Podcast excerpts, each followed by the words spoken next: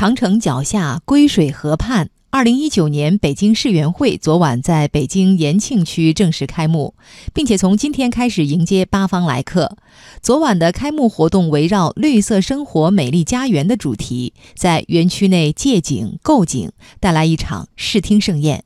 来听央广记者童亚涛从延庆发回的报道：向星辰大海致意，向山水林田问候。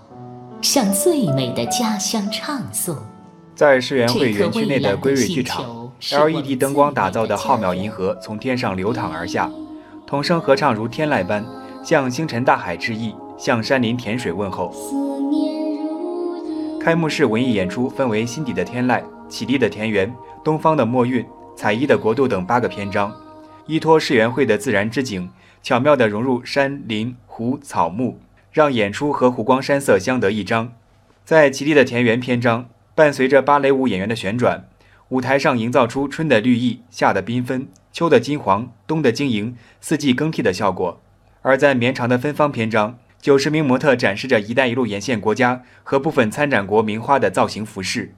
北京世园会开幕式总导演沙小兰介绍，节目围绕着“绿色生活，美丽家园”的主题。在舞台风格设计上做到不重样，比如第二个芭蕾和钢琴，我们完全用的是油画风格的田园风光。《东方墨韵》这个节目呢，把中国的山水画和中国传统器乐演奏融为一体。彩艺的国度呢，要体现一个命运共同体。五大洲各个洲的国家代表了舞蹈，从音乐到舞蹈揉成一个节目。梦中之境呢，就是小河淌水。随着音乐当中一个 LED 月亮从水里面拔起来，非常唯美的一个环境。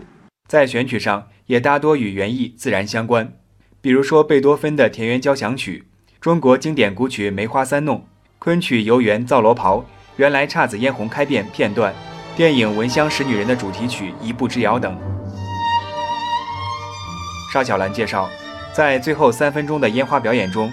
也都有中国传统文化和园艺的身影。中国烟花它的优势就是宏大气势、气派以外，那么还要打出特质的效果。梅兰竹菊，中国历史悠久的这些文化，一定是在这一台晚会起主导作用。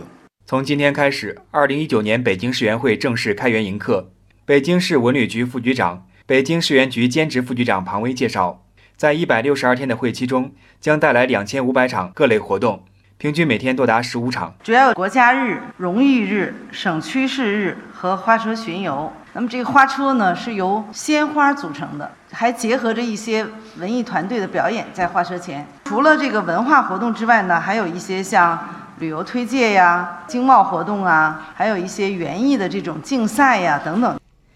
从今天九点开始，园区内将组织精彩的开园活动，之后还将有花车巡游表演、中庆齐鸣表演等等。园内的各馆也将举办丰富多彩的展示互动活动。央广记者将继续带来报道。